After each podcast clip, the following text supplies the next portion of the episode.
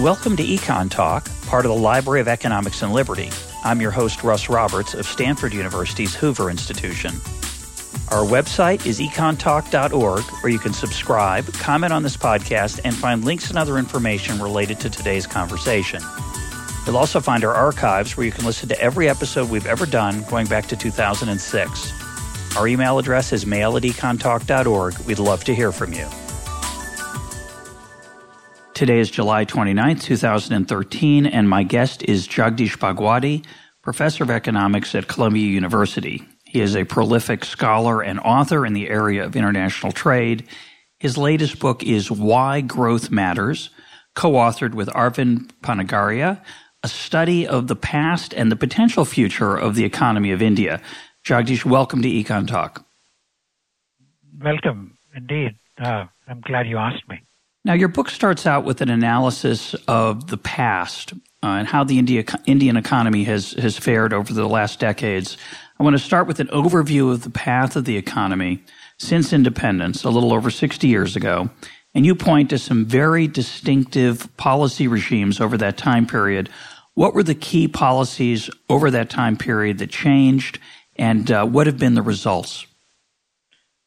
I, I, think we started out very well in the first five year plan uh, with very few controls, uh, uh, fairly relaxed attitude towards foreign investment, towards industrial licensing, and so on.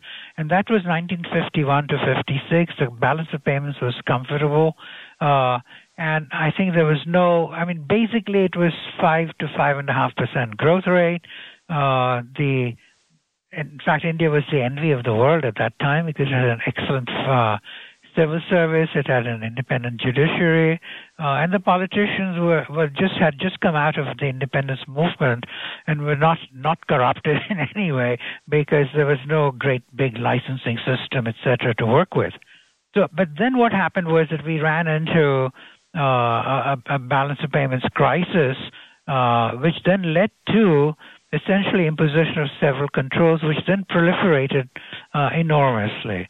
And I think that, in a way, it was sort of accidental. It wasn't theoretically saying, oh, we ought to have protection, uh, we ought to have regulation of economic activity, but we kind of slipped into it somewhat accidentally uh, as a result of the payments difficulties, uh, which we should have changed. You know, we should have used the exchange rate.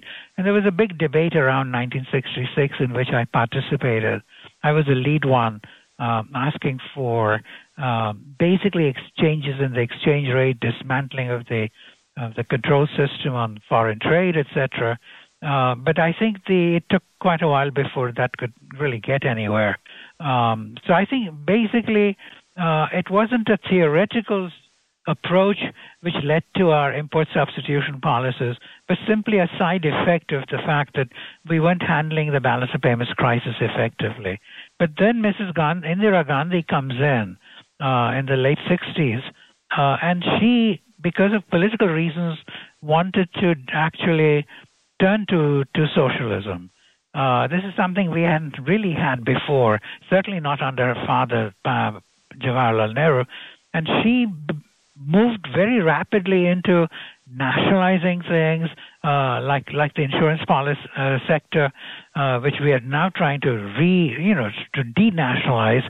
That was nationalized by her, uh, and it has left a legacy because it was done through the parliament. So the parliament has to uh, reverse the whole thing, which takes longer, as you know, compared to say executive action. Uh, so, but she basically undermined the system completely through a variety of policies which were extremely populist and socialist. And that those 10 years basically ruined the economy in a very big way. And then we come mainly to the reforms era, where also a, a nice balance of payments crisis kicked us into action. But by that time, everybody was knew, in fact, within the country that the system could not go on the way Indira Gandhi had uh, decided it should be run. Uh, and I think there, there were three things which uh, people like me were focusing on, uh, which were three elements of the of a completely counterproductive economic strategy or economic policy framework. I mean, one was uh, complete proliferation of um, restrictions, much like the Republicans worry about here today, uh, but far worse. Uh, I, I, used to say uh, in my after dinner speeches uh, that the trouble in India was uh, that Adam Smith's invisible hand was nowhere to be seen. I mean, literally, it was a kind of anti dash market fundamentalism everywhere. two, we were very mindful and worried about trade. We and so trade is a proportion of GNP. We were the only country that had over over two decades reduced that share. And thirdly, on direct foreign investment also, we had actually completely eliminated it, inward flow of investment. Uh, when I started writing about the reforms in earnest again in 1960 in 1991, I looked at the amount of direct foreign investment we had, and it turned out uh, it was in fact, a $100 million. That was the equity investment inflow. You just have to take a look at this uh, a map of India and you say, well, how ludicrous it is. I mean, even Stanford or Columbia University's budget is bigger than that. So I thought there must be a mistake. I must be missing a, a zero or at least, or maybe two zeros. But it wasn't. That was, in fact, what we brought it down to. Well, 100 so million. A hundred million. Yeah. You can't believe it. So in fact, we were terribly inward looking and we were autark, uh, autarkic, uh, and we were also uh, had senseless restrictions everywhere, which would have made even Kafka blush. So I think that is where I think we decided in the end that, and since some of us, like I, had been writing it along with my current wife, you know, Padma Desai, we wrote a famous book in 1970 which laid out all of this and said how it should all be dismantled. And in fact, when the prime minister, current prime minister, when he became the finance minister in 91 and had the privilege of really dismantling a whole lot of um, restrictions and so on, uh, and re- eliminating the licensing system, for example. So when he came in here in 92 to, to woo our, you know, big CEOs of, uh, McKinsey and Boeing and you know the, all the big ones were there, and he invited me and my wife Padma to to the meeting for lunch. And as we entered, uh, he said he turned to these guys and said, you know, these are these are two academics, but they're good friends of mine, and they wrote a book about over 20 years ago outlining the entire agenda of reforms which we are now trying to implement in 91 and if we had implemented them in the in you know 20 years ago uh, we would not be having this lunch because you would already be in india as, as a result. So i think that is the so after 91 we never looked back uh, because the economy took off in a very big way, doubling the growth rate uh, and escalating it till it reached about eight and a half to nine, compared to three and a half at most 4% in the previous uh, 25 years. And the big thing there, of, of course, was that in India, like here, for example, I mean, there's this great deal of concern with poverty. But we were in favor of rapid, you know, changing, dismantling this framework, producing growth, because we saw that growth would have a twofold effect. First is growth would, in fact, as far as uh, poverty is concerned, would be a pull up strategy because it's very common to say, ah, that's a trickle down strategy. I mean, you see that continuously on the part of the left. Uh, and this is a crazy way to think of it, in my opinion, for many big countries with a lot of poor people like China, India, Brazil. Uh, South Africa, Indonesia, which is about three fourths of the world, as you know. Uh, but for those countries, there's so much poverty with which you start that the to say that you you're going to have growth means you're pulling people up through providing opportunity to them, pulling them up above a poverty line. And so we managed to have an impact on 200 million people who were drawn up above the poverty line. To think of it as a trickle down strategy is an absurd, wrong kind of uh, image to have. So I've been responsible for familiarizing uh, the terminology pull up strategy is against trickle down strategy. and two, and this is a very important point actually, the, the growth itself, as we doubtless know here too, means that your revenues at any given tax rates are likely to go up. Once the revenues go up, then you can spend money additionally to improve the poor, uh, not just by giving them gainful employment, but you can additionally improve their welfare by basically spending on health and education, uh, you know, mainly for mainly for the poor. So these these we call redistribution, but these are social expenditures, and so that is the secondary impact. And so I think that that is something which we see in India right now, that a lot of revenue has come in, enabling us finally to do something about health, education, etc. Because as a prime minister who's a friend of mine from 60 years ago, we were in college together in Cambridge.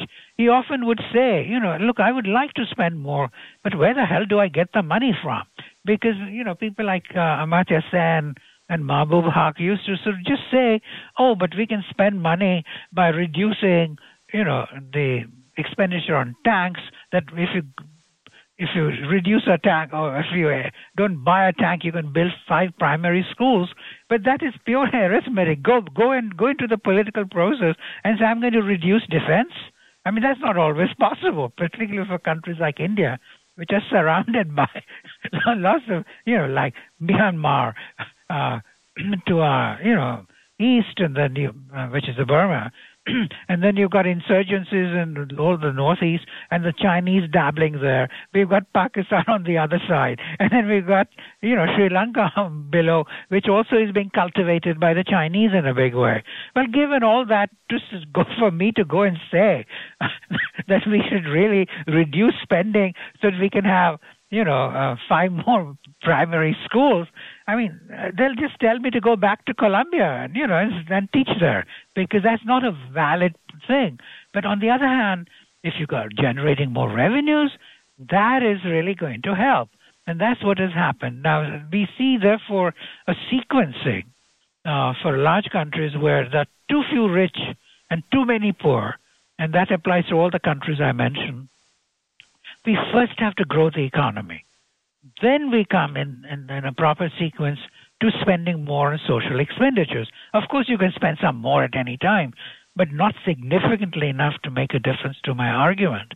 I want to go back to the 1991 reforms, which um, which you linked to the increase in growth. And your critics have suggested that growth started before that, and then there's also the fact that growth takes off in 2003 and 4 to a new higher level even.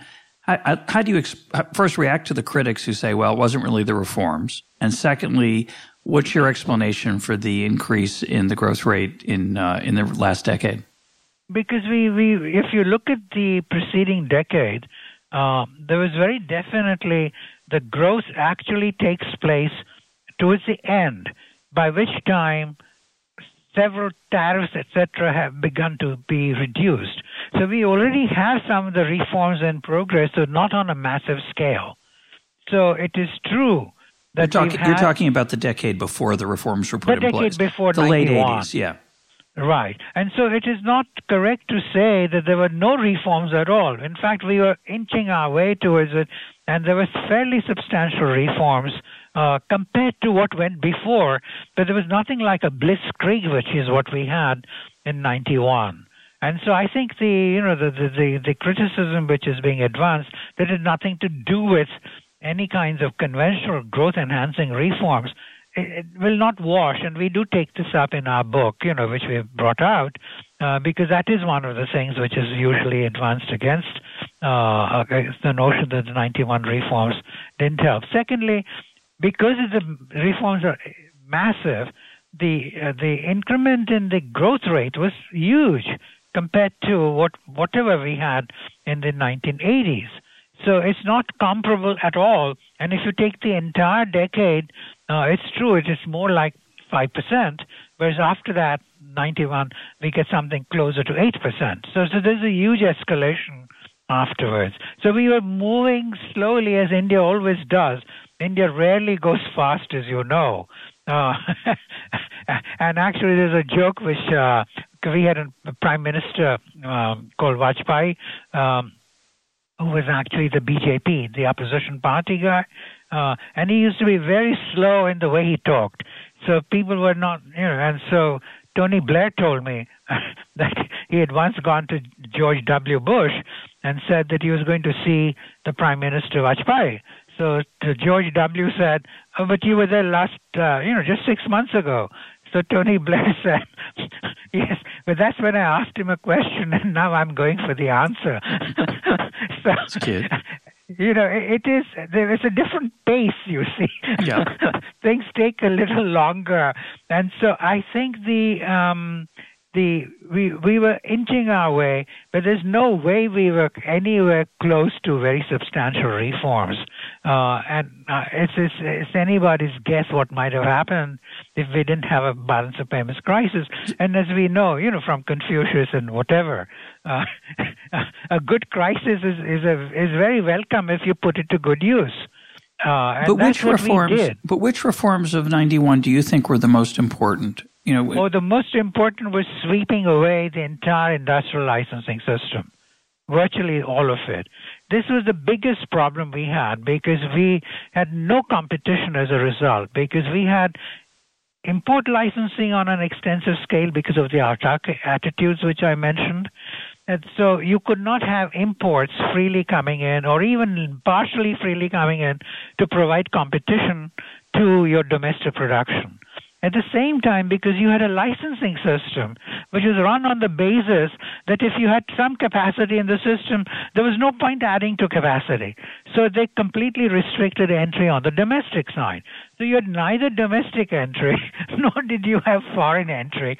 So you had, you know, people who were just earning monopoly rents. And there was a, I mean, I remember, uh, and at the same time, because of licensing, there were, you know, hardly any economies of scale. Like we had three car plants actually producing 10,000 cars each. You know, before the before the uh, things uh, the changes started, and you know, it started having lots of new capacity to be installed. And when they went up for the automatic protection, because that had to be calculated, so it was almost guaranteed.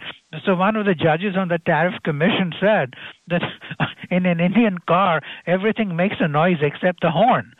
And this was right down the line, absolutely. And the scale, you know, that was the thing which really needed to be changed because in the absence of competition, as you know, you know, everything well, failed. What changed in the politics there? If you look at a lot of foreign countries, that's a common problem that, that domestic suppliers, domestic companies are protected both from foreign competition and domestic entry. It's a problem of cronyism that's very common outside the United States and sometimes even in the United States, depending on how politically powerful those industries are. What changed in 1991 yeah, you, that muted see, that? Ours was across the board. I mean, it wasn't as if we have any favorites who were being protected, like our sugar people and so on. It was it was really the system worked on automatic protection for anybody uh, who happened to have any capacity license, and so on. So I think what happened was that people began to see increasingly, and as I said, it's not just what I wrote and so on, but I think there was another factor which was also two other factors I would say that the prime minister himself uh, actually told told, told uh, the current prime minister, you know, who was his finance minister, he said, "Look, uh, we." Uh, I have lots of my own family abroad, sons and daughters and nephews and nieces. And this is true virtually of everybody, um, you know, in the upper classes in India. They all have family abroad. They keep coming back and saying, how come this, uh, we, we have such idiotic policies with such enormous, you know, uh, restrictions on diversification, on capacity expansion, etc., etc., which are driving us into the ground. And so the diaspora effect is what I call it, that a lot of young people coming back said, you, you really cannot have this, uh, you know, because India is really losing rapidly its, its uh, position in the in the world economy. Because if you're not performing well, nobody's going to pay attention to you. And the second thing I think was that as increasingly people went out, uh, and this is true of the French as well, who have a high, we both have a very high regard for ourselves. Uh, India because of its ancient culture, and France because of its post 19 post revolution and so on. But anyway, um, for the last 200 years, um, the worst kind, I mean, they would go abroad and they would find that nobody took India seriously.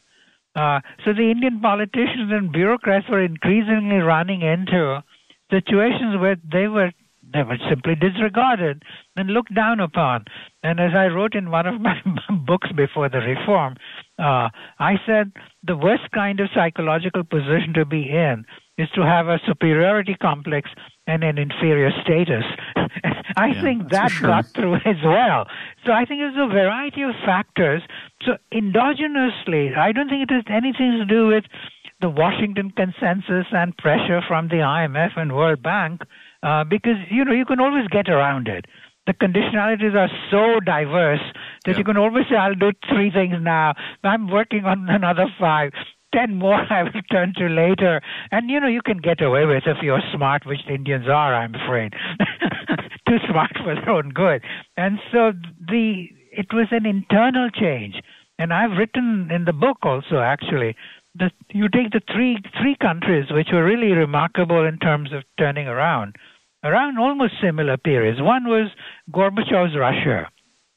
Gorbachev realized the thing could not go on. Russia couldn't go on the way it is. If you look at a chart, which we've reproduced in our book, I mean, the growth rate was plummeting down and down. And of course, in the end, uh, with perestroika, because it was badly managed, it went even into negative numbers. But that's that's later. But the system was, you know, rapidly winding down. And I think Gorbachev realized it. And of course, President Reagan gave it a shove as well, because they could not compete with us. Uh, and that had, that played a little role. But basically, uh, the Russians themselves, the Soviets, had realized. I mean, they it, they'd lost the game, uh, and they had to do something and shape up, meaning reforms. And and then you take Deng Xiaoping. I don't think you can claim that it was uh, somebody from Washington who was doing it to him.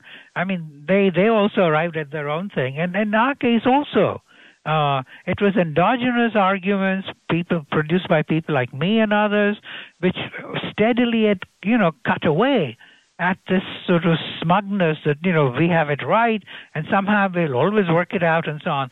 Finally, they decided to to to change the system, and I think so. All the three three big countries had nothing to do with Washington consensus. It was an internal, uh, you know, change of mind uh, it was endogenous, as we say in economics, uh, and that's what gave it particular resilience, in my opinion. Uh, because uh, just think of it, maybe not maybe the IMF said you must give conditionality, like you must do this and you must do that. But that was exactly what we wanted to do. What they asked us to do. Uh, like going faster on uh, on privatization, we could not manage. So we just said, you know, yeah, we can't do it. We'll do it later. And the, the, the, the, the final proof of what that was endogenous and not driven by external pressures, uh, thanks to the crisis, is that within two years we surmounted the crisis. So if it was really not something which we really wanted to do anyway, uh, we could have gone back. But we never went back. We actually kept adding to the reforms rather than subtracting from them. Well, the so question, the question, the question always remains: Yes. There's there's no we in the political process. There's a bunch of individual actors, a bunch of self-interested people, and some altruistic people as well, of course. But one of the criticisms that uh, that you've tried to answer in your book, and it's a similar issue that arises in the United States, is how the increase in growth rate affects the general population. So there's been no doubt that lots of people have gotten wealthy in India uh, over the last 20 years, and you argue that it's also had an effective impact on poverty and on the poor. So, talk about why growth in India over the last 20 years has been helpful to the poor. Well, because precisely because of the strategy that I outlined as the one we bought into in the uh, in the late 1950s and early 1960s, that growth would help the poor in the following. You, you see, let me first say that uh, there are lots of models you can build in economics. Uh, you have to be sure that you're building the correct one for the problem at hand. Like I'm known, as you know, for a, uh, an article which may be cited if I ever get the Nobel, uh, uh, called immiserizing growth, where your growth hurts yourself that has an application somewhere, but it was often taken to mean that we should not have a, international trade, but I'm not accountable for misinterpretations and so on. But basically, the growth model or the growth idea that we that I think is the correct one is that gr- a growing economy provides opportunities for the poor as well as the rich, but particularly for the poor, because the poor stuck in villages and so on are unlikely to improve themselves unless opportunities present themselves. Uh, so they're able to break through the feudal structure and so on. So that is what we see definitely documented in a lot of studies that the poor are able to take advantage of the opportunity. And in fact, even the untouchables, which is the lowest caste we have, there are lots of people going around from within the untouchables who say, very much like the anti NCAA uh, people here today, which is that we have been benefited by the growth of opportunity and not by affirmative action. I don't know. I mean, this is that debate is broken out in India largely because there are lots of people at the bottom who are saying we have benefited because the economy has been growing and we've been able to take advantage of the opportunities that a growing economy gives. So their own, you know, I mean, the very fact that such a debate exists uh, shows that in fact this is a, a, a, a, a workable program in terms of what we had in mind that we would be able to bring pull people out but, of but what evidence poverty. but what evidence is there that that's what's actually happened? What what kind of evidence? No no there's a lot we produced a lot of evidence in the book on that. Uh, and then, then we also quote these people uh, who actually a lot of them have turned into entrepreneurs and into i'm afraid very wealthy people. And so we produce that evidence uh, in the in the book. Uh, two, in terms of just the nat- the standard outcomes, uh, we also show uh, that for tribals uh, who are difficult to reach uh, because they're not always well connected with the mainstream economy. Uh, so if the growth takes place in the mainstream economy, they, it could possibly b- pass them by. On the other hand, there is mobility which has been demonstrated in the system, so even they come down and take advantage of the growing opportunities in the mainstream economy. Uh, then, so we take women, we take what are called scheduled castes, which are the bottom castes. Uh, we take untouchables, which is the bottommost, uh, and and uh, we, you know, when we take all of these groups, and I don't know if I mentioned women, women too, then all of them, according to the studies which we cite, and there are tables in the you know pie charts and so on in the in the book, which show that actually all of these groups have improved. And secondly, uh, some political scientists like Al Stepan, who is one of our colleagues and is a very famous um, political scientist who works on democracy and is Juan Linz of uh, of uh, Yale, a major figure in political science.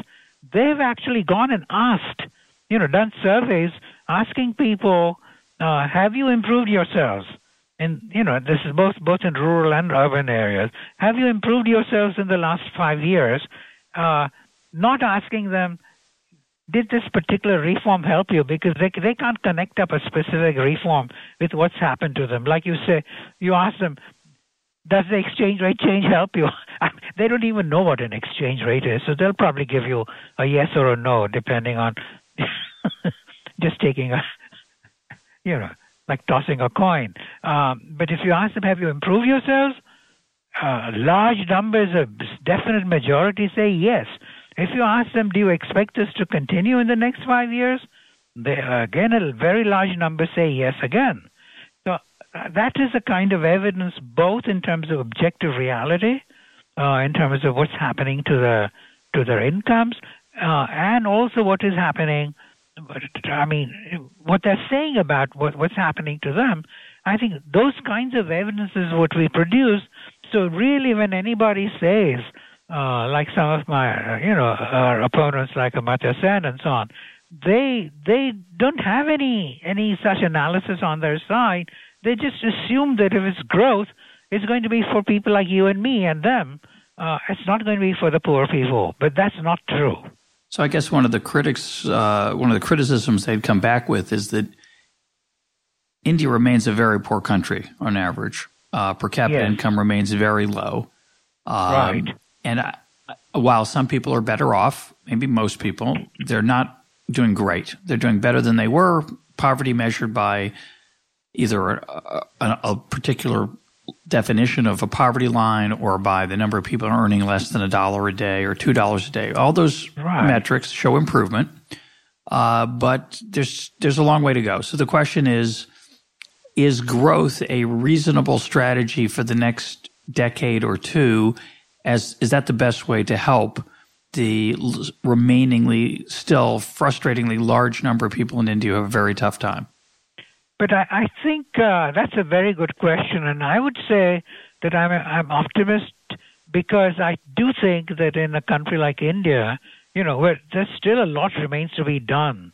Uh, I mean, uh, if only we'd started the reforms 25 years earlier, as the finance minister was saying in New York in 91 uh, or 92. Um, I mean, we would have been much better off. And the latest numbers on poverty reduction are astonishing, actually, which have just come out in the last few months, uh, and uh, and those clearly are related to the growth of the economy before the current government's sort of slackness took over.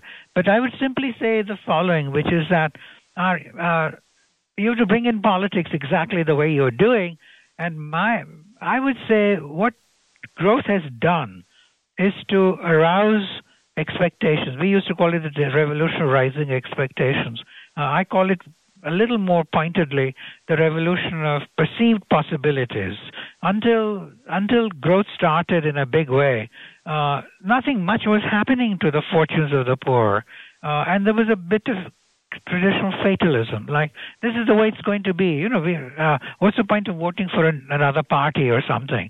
Uh, it's all going to be the same thing. But once the the econ- economic fortunes began to improve and they saw that they can do even better than they, yeah, then I think the that economic aspiration uh, which was aroused has been could have been very disruptive, as you were you were suggesting, because such a huge country again, and you know it's, it's going to take time before you can uh, fulfill their aspirations.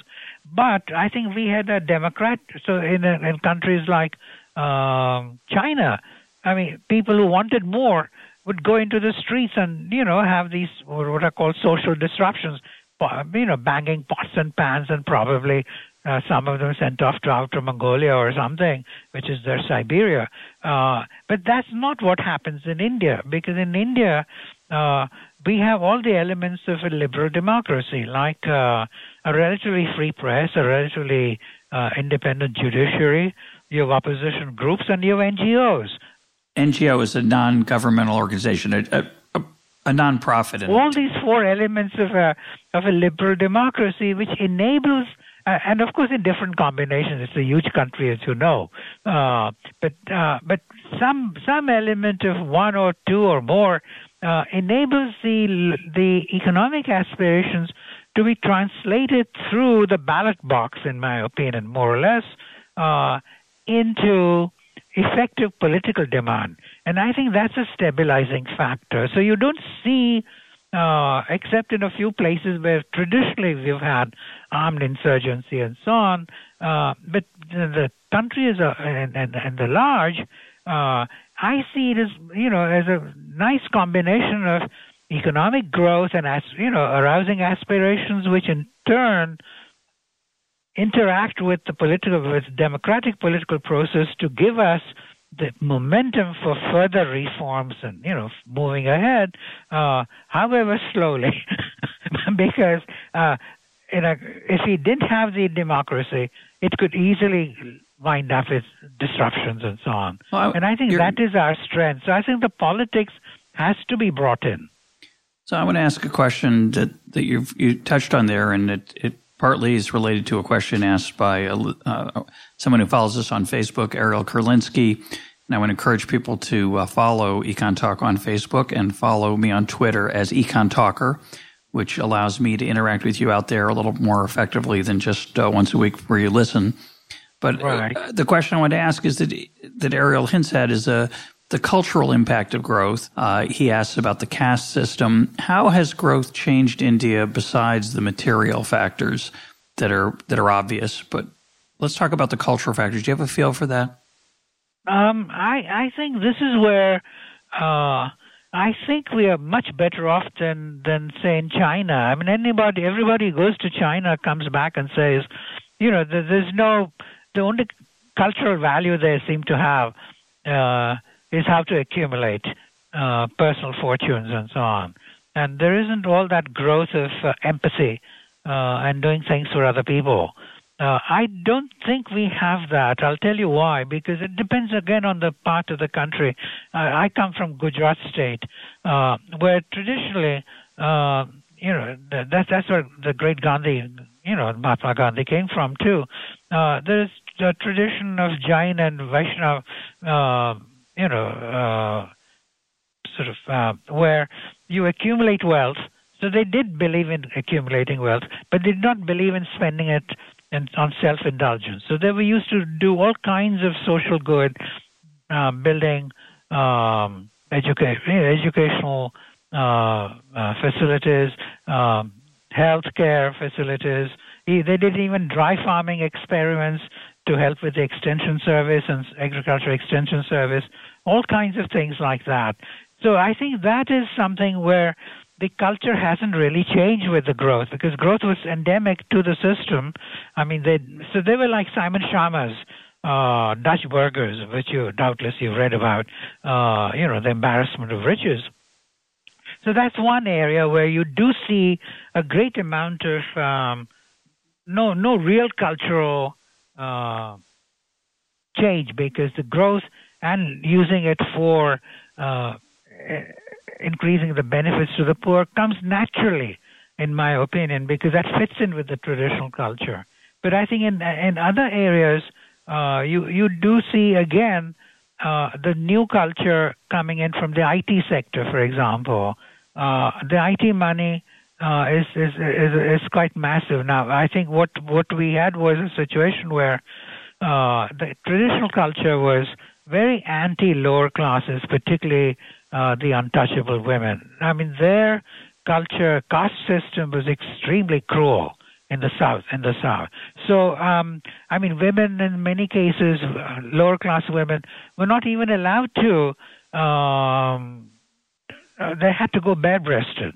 Uh, it's not because it was a French Riviera or something. That was a way of humiliating them, basically. And so when when the democracy came in, when with 1947, when you know, when we got independence, and the democracy meant that the lower classes, which had larger numbers and which had always felt oppressed by traditional Indian culture, they came in and they bundled out all these Brahmins, you see, who used to provide us with the, you know, Indian civil service officers and so on. So they then went off into the IT sector because they were all Brahmins uh, who, who, you know, who, who, who were utterly brilliant. Uh, so they go off into the IT sector, and, and that sector then takes off. So that is very much like the the, the Sons of the Soil movement of Mahathir in Malaysia, which also was, you know, the Malaysians were to be pushed. So the Chinese and the Indians started sending their children to to Stanford and to uh, to MIT and so on, and they were so successful they never looked back. In the same way, our chaps never looked back, and they discovered, you know, a, a massive way to do it. But they, you see, the they're like the like Bill Gates, etc.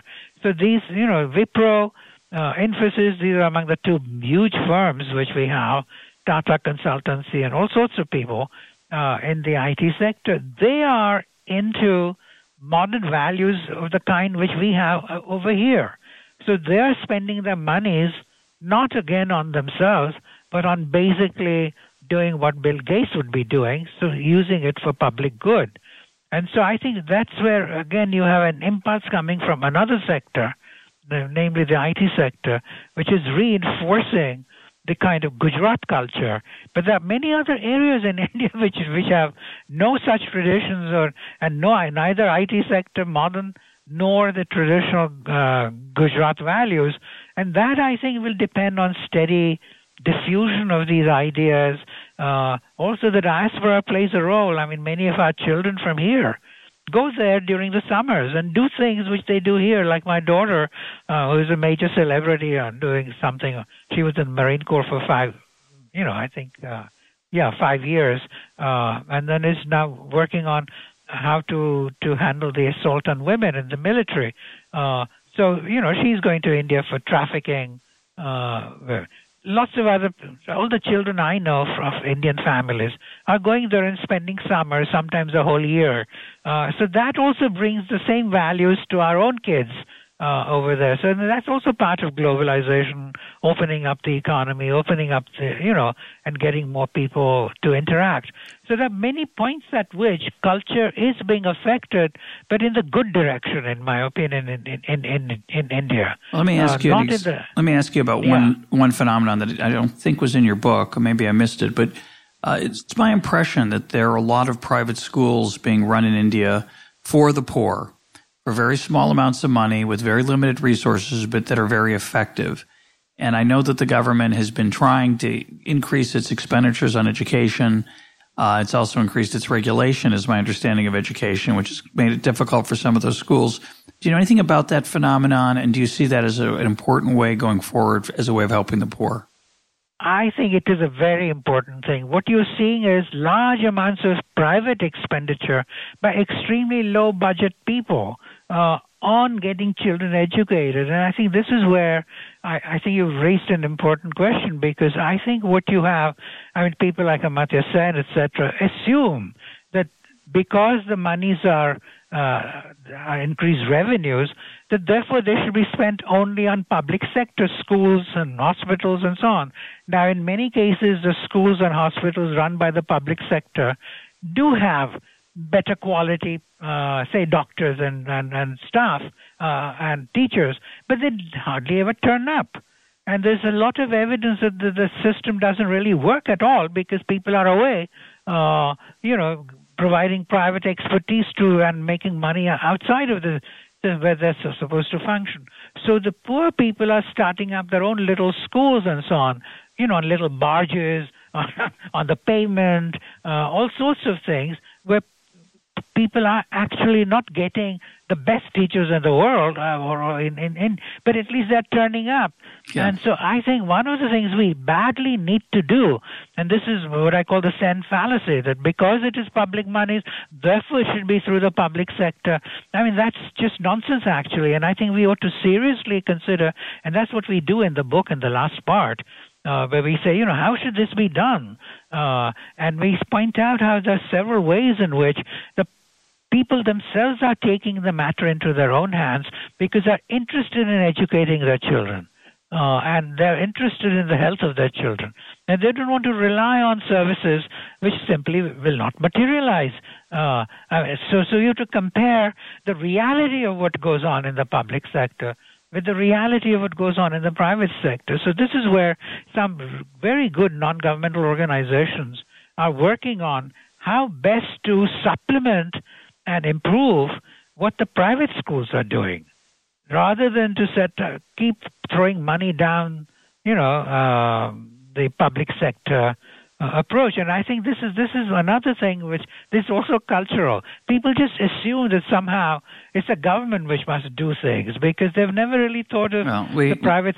Yeah, we have that problem here in the United States too. Uh, now yes. you've mentioned you've mentioned a couple times Amartya Sen, and one of my followers on Twitter uh, Sumit Kulkarni wanted to, me to ask you about this, and it's uh, as did a few others. I think Lynn Kiesling was interested on Facebook.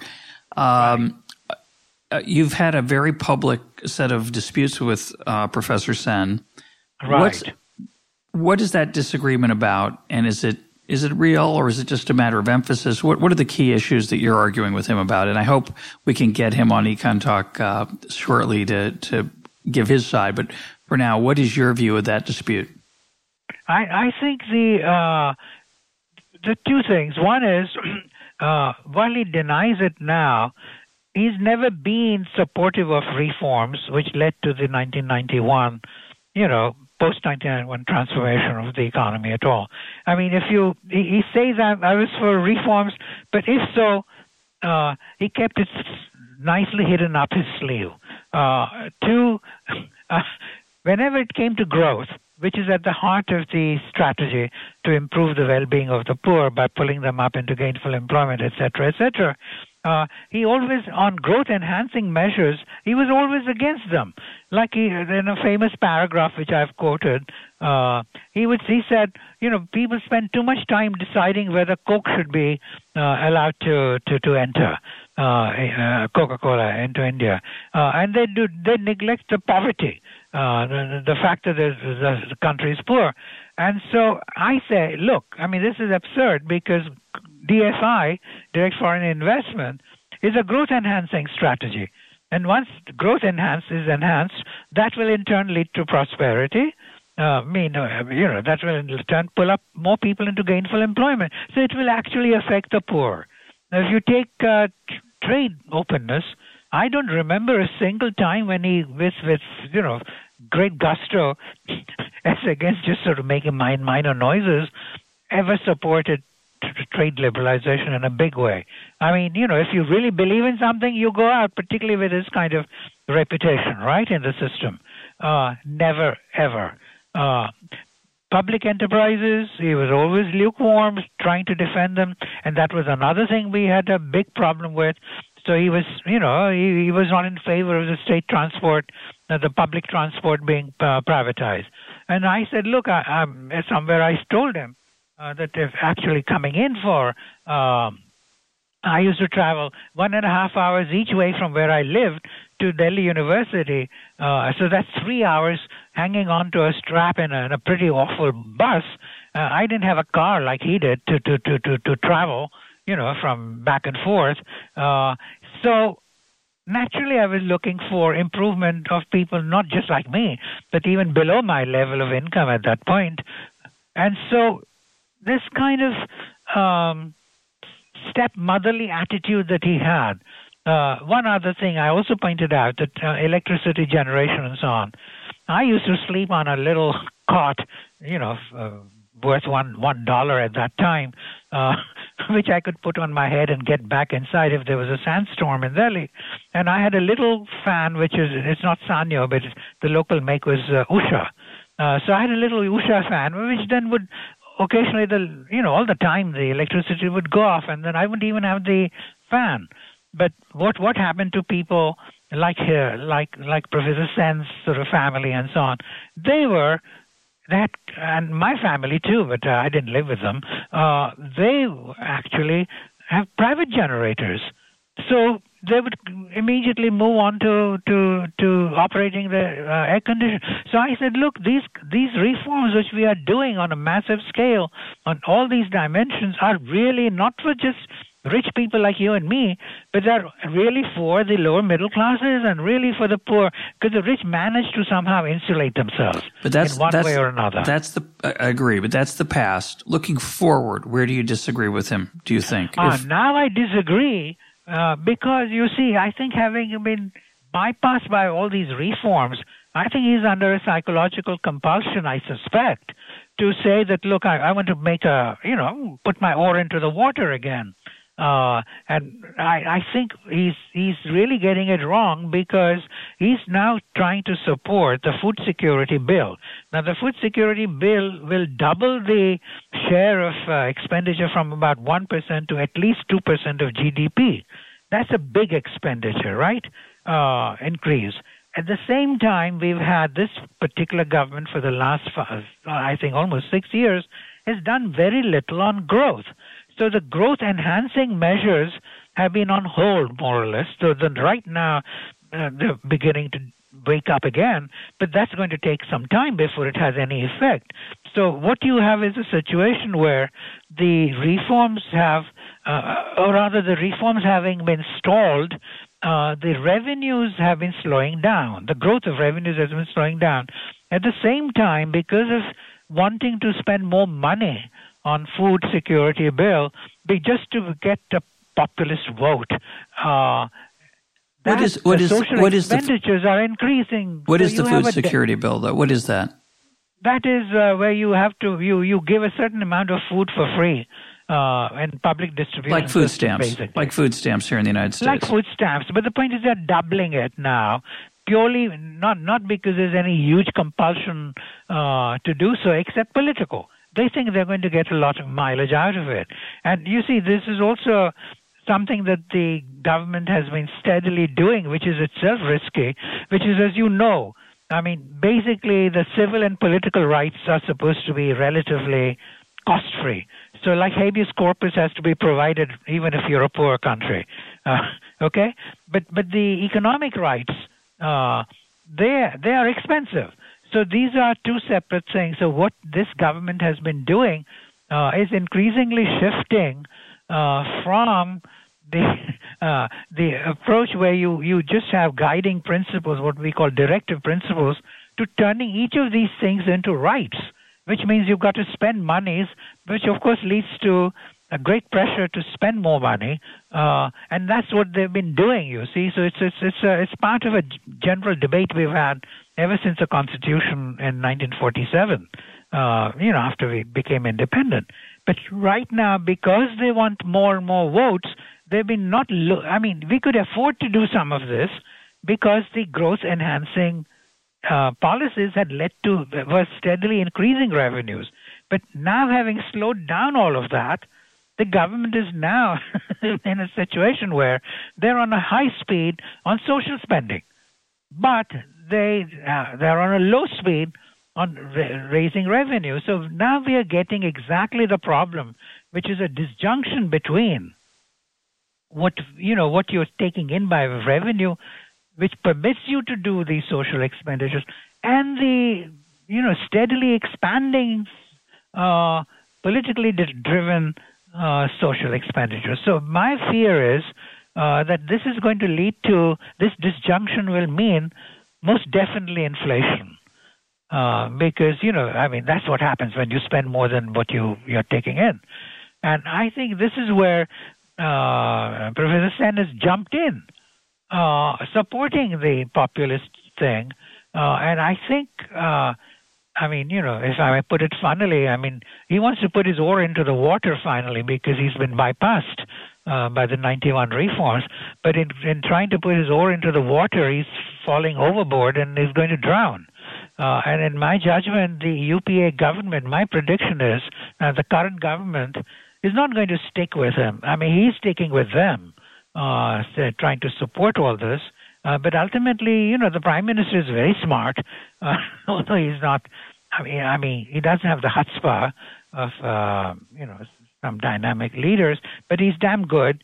Uh, and uh, um, I, know the I've met repeatedly the uh, Gandhi family and so on. The young man is very, you know, he's intelligent and. Uh, uh, Sonia Gandhi obviously can't have gone as far as she has unless she has some smarts about her, and I know her too. Uh, I don't think they're going to stand for advice of the kind which Professor Sen is giving, i.e., you know, you know, yes, expand these expenditures and so on and so forth, uh, which is which really will hurt them in the in the election. So I think they're going to. My prediction is that in, in about a couple of months they will have uh, simply put the man into low key uh, and gone on with their own business uh, because I, there's so many economists virtually I, I, can think of about 15 who have written detailed specific criticisms of the FS food security bill expansion uh, and how it poses dangers. And I think these the, the leadership of the current government is bound to take notice because these are not general criticisms. These are specific criticisms, which he's not been able to answer at all. Well, I'm going mean, to give him a chance. If, we'll see if yeah, he joins. Yeah, you can ask him to do that, but put him on the map let, because let, there's no way. Uh, because he's never shown how you can get more revenue. Uh, he just assumes it'll fall like manna from heaven. Well, I'll give him a chance. But God but, is asleep at the watch. uh, I, we're we're getting short on time. I want to give you. Uh, I want to close with a with a more philosophical question. Why? You're well because it's interesting. So here's the question: You have made dramatic claims in your book and in your writing about the impact of various policies on growth, and you have you've documented it with lots of charts and graphs. Uh, I want to raise two questions though. That let's get your reaction. One is the quality of data in the Indian about the Indian economy, about poverty, about expenditures. How accurate do you think the data measurement uh, is in India? That's the first question. The second question is, given how complicated the world is, given how the fact that India is increasingly in an international world, is connected to the international trading system, connected to the events around it. How confident are you that the policies that you want to credit for the good things and the policies you want to blame for the bad things, how do you know that they're really what's going on and it isn't a more complicated pheno- set of phenomena going on? Um, I think on, on the first one, I, I think the um, we have the world's leading Interna- Indian Statistical Institute from which mathematical statisticians have gone out all over populating U.S. departments and so on and so forth. I mean, it's a it's a huge success, uh, which also shows that bricks and mortar are not the way to go. Um, it's a dilapidated building, uh, but you know, world class in terms of its human capital. they, from the beginning, have had sample surveys which are statistically unassailable in terms of sampling theory, etc. So I think the over time, and we are talking for almost 50 years, there's a huge amount of improvement continuously going on. So I would say the quality of the data is very good. Uh, I mean, it's just unusual even even by our standards. Uh, so I think that is something we don't need to worry about, and I don't think there is any uh, politically motivated uh, data ga- generation like in like many people fear in China. Uh, that's another extreme example. So I would say no, I wouldn't worry about that. But what I also would say is that I've talked to anthropologists, social anthropologists like um, Gilbert Etienne of uh, Geneva and Paris, uh, who is the world's, I mean, uh, probably the leading anthropologist working on it. And he's done what I, I call doing a Jan Myrdal, uh, you know, in his North Korean village uh, study way back. He's gone back to the same villages again and again and again, and he speaks Hindi fluently and so on. He almost looks like a peasant, you know, uh, and he's been recording continuous improvements in every village that he's gone through, particularly the ones which are rainfall fed or, irrigation fed and so on. So I think, you know, we in, in economics, I feel that we have to use a rational approach, use different techniques to try and get a sense of what's happening. And I'm convinced, actually, that in fact things have improved uh, dramatically in the countryside. So it's not just because of the uh, of the NSS data, National Sample Survey data, and so on. Um, on the on the second one, uh, I, it's it's of course we we exist in a world economy. If the world economy goes down the tubes, of course we will be affected as well in India. But you know there are ways of coping with what what happens. Uh, in the sense that unless you're asleep at the at the watch, I mean, are mechanisms and responses which we can actually, you know, uh, talk about. Now, I, I, if there's a worldwide deflation, which fortunately, thanks to the U.S., we seem to be avoiding right now, that's going to affect everybody, most definitely. But a little less so us than, than China, because China is much more outward oriented than we are. So we have, this is a matter of, you know, pros and cons. Because we are less open, you know, than we should be, we still have some, some ways to go on op- opening up the economy, at least on trade side. Uh, we also gain less. On the other hand, when the downturn comes, we lose less. So again, you have to do a careful assessment of where you want to be. You know, what's the optimum amount to open. But I, the question I want the, the, question I want to close with is: You're awfully confident. Yes. You're awfully confident that that the reforms worked and that more reforms would be better, and that the previous that that the gains to the Indian economy over the last 20 years, particularly the last 10 years, are because yes. of better economic policy. I'm sympathetic to that idea, but the world's a complicated place do you have any doubts? Isn't there a role for the? Aren't there things you're not measuring? You're not looking at. You really you've not looked at every bit of data. You've probably left out some of the things that aren't so cheerful about what's going on in India. Are you sure? How sure are you, and why? Well, I mean, I, uh, there's the reason why I'm pretty optimistic is because I've seen the thing happen, you know, as a result of the reforms. I mean, for years when I was arguing for it, it was still relatively theoretical, you know, from for about you know, over 20 years, because I just assumed based on my research and my thinking in the 1960s in the Indian Planning Commission when I was working on the problem of reducing poverty.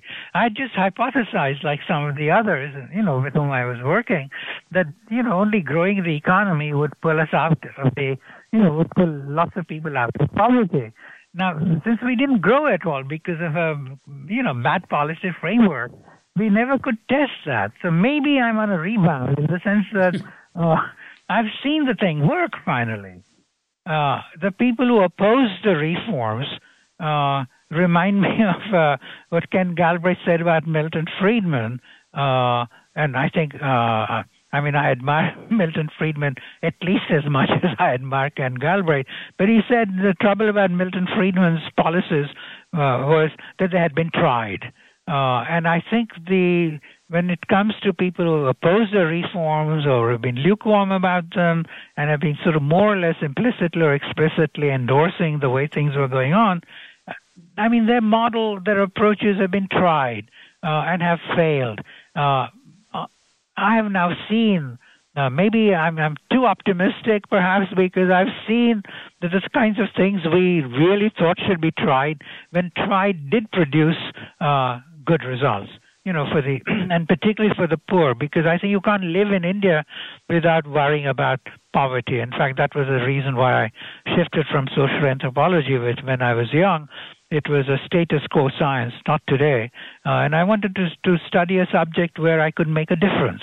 Uh, and economics was a tool for amelioration of uh, poverty and then solving problems, you know, social problems. So in that sense, I mean, I'm delighted but of course, I mean, uh, if there, if anybody can suggest what else we could do, I would be perfectly open to that.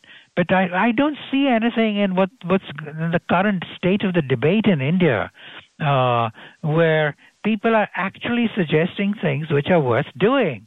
Uh, because they're not thought through. One of the problems about Indian debates is that we don't really have debates. We just have assertions on, you know, as my uh, co-author Panagariya said in India many people think they, they they just don't want to they don't just want to have their own arguments they also want to own their have their own facts assuming they ever refer to facts uh, and I think this is something which uh, which leaves me a little disappointed because obviously through debates you can learn something right from people who disagree with you but in India, it just degenerates into assertions, I'm afraid. And Professor Sen, you know, when he writes to the, to the you know, saying, uh, oh, we can have, we could have had rapid growth uh, uh, like Singapore, uh, which had which invested in education. I mean, I've written about six articles, you know, on, on, on Singapore trying to understand what happened. And if you uh, um, just having education is like the field of dreams approach. Uh, I mean, education in itself is not going to lead to massive expansion of productive investment and growth and prosperity because you you first have to have the outward orientation. That's what Singapore had that with that outward orientation, they managed to import a lot of machinery with embodied technology, which then, because of education, meaning high literacy, which the Japanese had left behind, uh, they could actually get more out of that machinery uh, than than would have been possible otherwise. And then they imported a lot of, um, you know, people like you and me. Uh, to to at the higher level. In the meantime, they proceeded to send their kids out to to to Stanford, uh, MIT, and, and Columbia, and so on and so forth. So education was supportive. I didn't initiate, in my opinion, anything. But you see, when Professor Sen just says that, you know, here you have uh, Singapore, you know, reflecting education. Uh, and then he talks about China, and then China's growth had very little to do with education of the labor force. It was a Marxist reserve army of labor for the most part, and it was the decollectivization and the ex, you know exports of um, export orientation from the Guangdong provinces, which really transformed the economy. And now, of course, you know, education is sort of falling in a big way.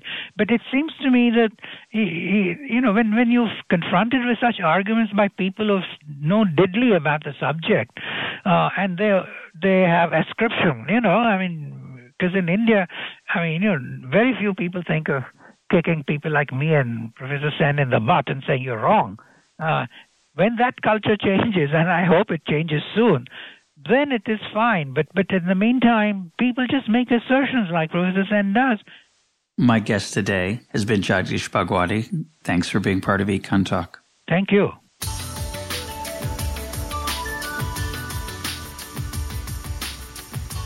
This is Econ Talk, part of the Library of Economics and Liberty. For more Econ Talk, go to econtalk.org, where you can also comment on today's podcast and find links and readings related to today's conversation. The sound engineer for Econ Talk is Rich Goyette.